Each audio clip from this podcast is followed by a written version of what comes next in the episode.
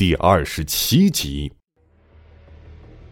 就在此时，办公室的门口的大门“砰”的一下被撞开了。这开门的人正是张猛。一进门，张猛就喊道：“狩猎队张猛在此，放了人质，束手就擒。”说完，还摆了一个很尴尬的造型。身后的南宫羽等人进来，看到张猛的造型，赶紧把脸撇到一边。一副不认识这个人的表情。南宫羽背负双手，盯着那个猴一样的人说道：“哼，你叫姜子腾，我是狩猎队的队长南宫羽。你的所作所为已经激怒我了。别人或许不知道，我可是知道，你拥有两种异能，不然怎么会活到现在？如今你跑不了了，还是束手就擒吧。”忘了告诉你，你已经被包围了。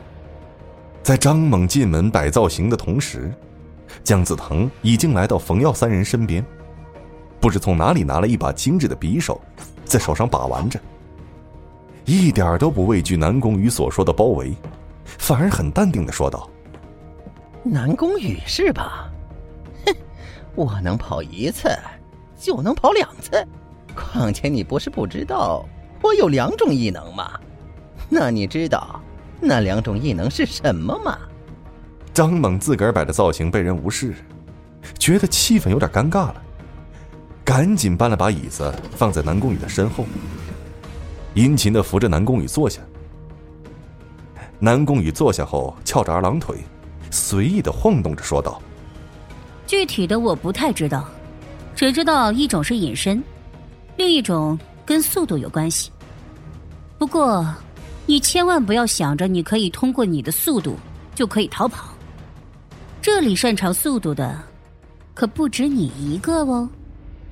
姜子腾好像并不在意似的，一边游走在冯耀三人中间，一边拿着匕首来回在三人的脖颈处掠过，是肆无忌惮的笑着说道：“风无孔不入，御风者，柔师瞬息万变。”刚是能分金断玉，我即风，风中有我，我可御风。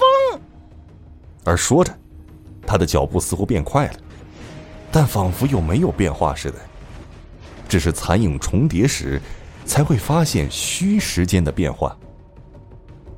南宫羽是脸色微变，笑着说道：“原来是御风者。”难怪之前要想抓你不容易，所以你觉得你有把握抓到我吗？姜子腾邪邪的一笑，身子还在三人当中穿梭。他这样拿着匕首来回晃动，可是把姜子腾之外的两个人吓得够呛。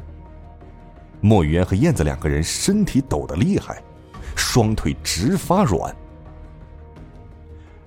冯耀此刻是心乱如麻，他生怕姜子腾狗急跳墙，也怕这孙子是真的跑了。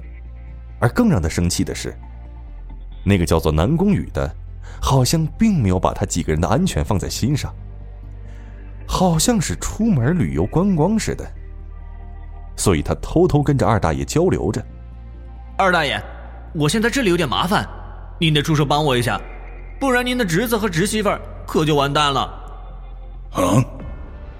饕餮被冯耀唤醒，用神识探查了一下周围的情况，也大致知道目前冯耀身处险境，此时才回答：“我帮你暂时提升下肉体实力，起码能助你躲开危机。”冯耀只觉得胸口是一阵燥热，弄得他烦躁不安，整个四肢都仿佛被架在烧烤架上似的，而且愈演愈烈。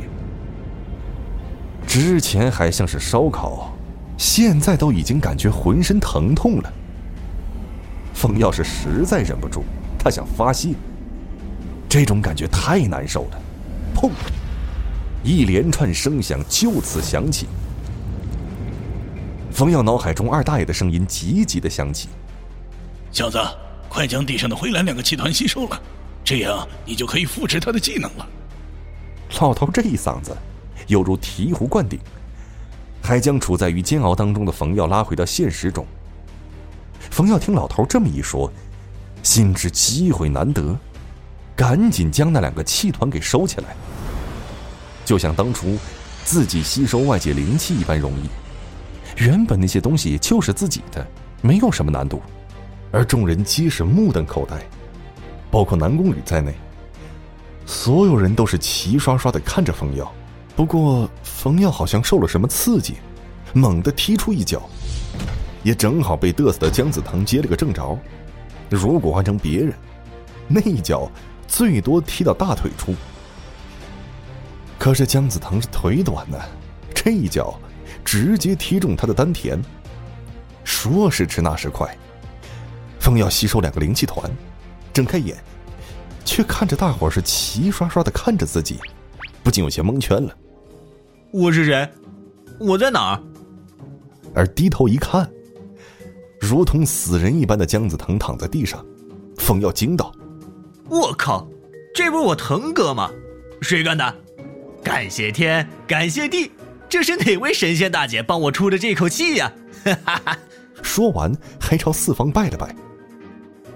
众人皆是目瞪口呆。燕子是不禁在心中暗骂：“哼，这也太能装了吧！明明自己踢人家一脚，这会儿反倒是要感谢什么神仙大姐？”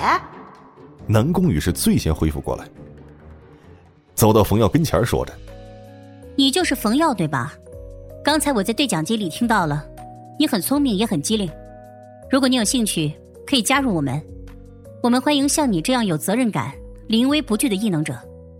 张萌，用我们的手铐将他的异能封了，带他走。南宫羽最后还吩咐了一声：“张猛。”是。张猛是如梦初醒般的应道，然后走到冯耀跟前儿，是偷偷竖起大拇指，低声的说着：“兄弟。”可以啊，有两下子，咱们找个机会切磋一下。本节目由 Face Live 声势工作室倾情打造，Face Live 声势工作室创造声势新时代。